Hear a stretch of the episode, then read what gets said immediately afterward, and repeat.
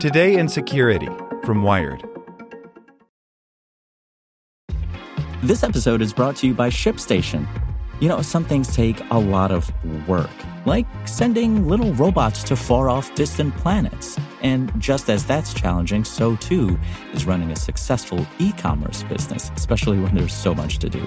So I want to introduce you all to ShipStation. Now, I love using ShipStation because of its easy-to-use dashboard, which makes managing orders and printing labels a breeze and super smooth. Oh, and the customer service is just out of this world. It's exactly what you need to help grow your business. Sign up for your free 60-day trial at ShipStation.com/technews. That's ShipStation.com/technews. Okay, round two. Name something that's not boring. A laundry? Ooh, a book club. Computer solitaire, huh? Ah, oh, sorry, we were looking for Chumba Casino. That's right, ChumbaCasino.com has over 100 casino-style games. Join today and play for free for your chance to redeem some serious prizes. ChumbaCasino.com. No purchase necessary. Void where prohibited by law. 18+ terms and conditions apply. See website for details. Welcome to the spoken edition of Wired. Powered by the Salvation Army, reminding you that only 34 giving days remain until Christmas, so please, join the fight to fill empty stockings. To give through Alexa, say, "Alexa, make a donation to the Salvation Army," or visit salvationarmyusa.org. Russia's elite hackers may have new phishing tricks, by Lily Hay Newman. A major question hanging over the United States midterm election season: where was Russia? But while GRU hackers didn't directly interfere, they appear to be as active as ever. New research from two threat intelligence firms indicates that two prominent Russia-linked groups have been developing some clever phishing innovations and are working purposefully to expand their reach. "There's a lot of ramping up from this particular nation-state in general," says Jen Miller-Osborne, Deputy Director of Threat Intelligence in Palo Alto Networks' Unit 42 research team. The prolific hacking group APT28, also known as Fancy Bear or Sofacy, which memorably hacked the Democratic National Committee in 2016, has a new phishing tool in its arsenal, according to findings from security firm Palo Alto Networks.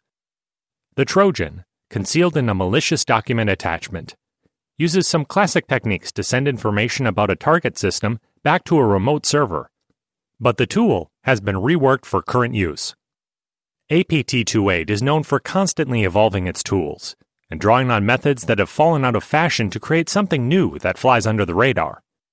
Its newly minted Canon Trojan, which Palo Alto spotted during attacks in late October and early November, does both. The malware communicates with its command and control server via emails sent over an encrypted connection, so they can't be read on the way. Hackers use all sorts of communication schemes for command and control, including hiding communications in a victim's regular network traffic, piggybacking on compromised web services, or manipulating normal internet protocol requests. Using email for this communication is a technique that was widely popular several years ago, but had largely faded until its reappearance here. Actors shifted away likely because the technique got more well-known, Miller-Osborne says. It fits in with Sofacy's constant retooling. It's not uncommon to see them come out with a new variant or a totally new malware family. Palo Alto Networks researchers have only found one sample of the special Canon-laced malicious document so far, but it was part of a broader APT28 phishing campaign they observed that focused on government targets in North America, Europe, and a former USSR state that the company declined to name. Meanwhile, investigators at FireEye observed an extensive phishing campaign launched last week that appears to come from APT29 hackers, also called Cozy Bear. The group participated in the DNC and other hacks during the 2016 U.S. presidential election, and went on to some other international government hacking after that, but has seemed to be dormant since sometime in 2017. Partly because of that long stretch of inactivity, it's difficult to tell for sure that it's the same group reemerging now. But after digging into the wave of attacks, FireEye says it is probable that Cozy Bear is behind it. "It's been so long since we've seen them that this caught me by surprise," says Matthew Dunwoody, a principal security researcher at FireEye, who had previously on 8 APT29 remediations as a threat responder. This is a group that historically has been very innovative in the way they've gone about things. Some other groups try to be very low and slow about how they launch an attack. But sometimes being very noisy and using that as cover for your more discreet activities can work as well, especially if you're Russia and you're not as worried necessarily about the repercussions. APT29 has used this boisterous style to go after a number of international targets in recent weeks, including think tanks, media outlets, transportation, pharmaceutical groups, law enforcement agencies, defense contractors, and U.S. military groups. The attackers are focused on many victims, both groups and individual people, that they have targeted in the past. And their fishes in this campaign are tailored to individuals, rather than reaching out randomly to people within an organization. The phishing messages are designed to appear to come from the U.S. State Department, though FireEye emphasizes that there's no evidence of compromised State Department accounts. The message contains malicious links that initiate a download of a Windows backdoor, the popular defense tool turned malware called Cobalt Strike, that is abused by numerous different hacking groups. Dunwoody says that APT29 traditionally relies on custom malware, but could be moving to off-the-shelf exploits as part of a larger criminal trend toward using more generic tools that are already available. They definitely prepared this carefully and took their time, and it does seem as though they are hand-picking targets, Dunwoody says.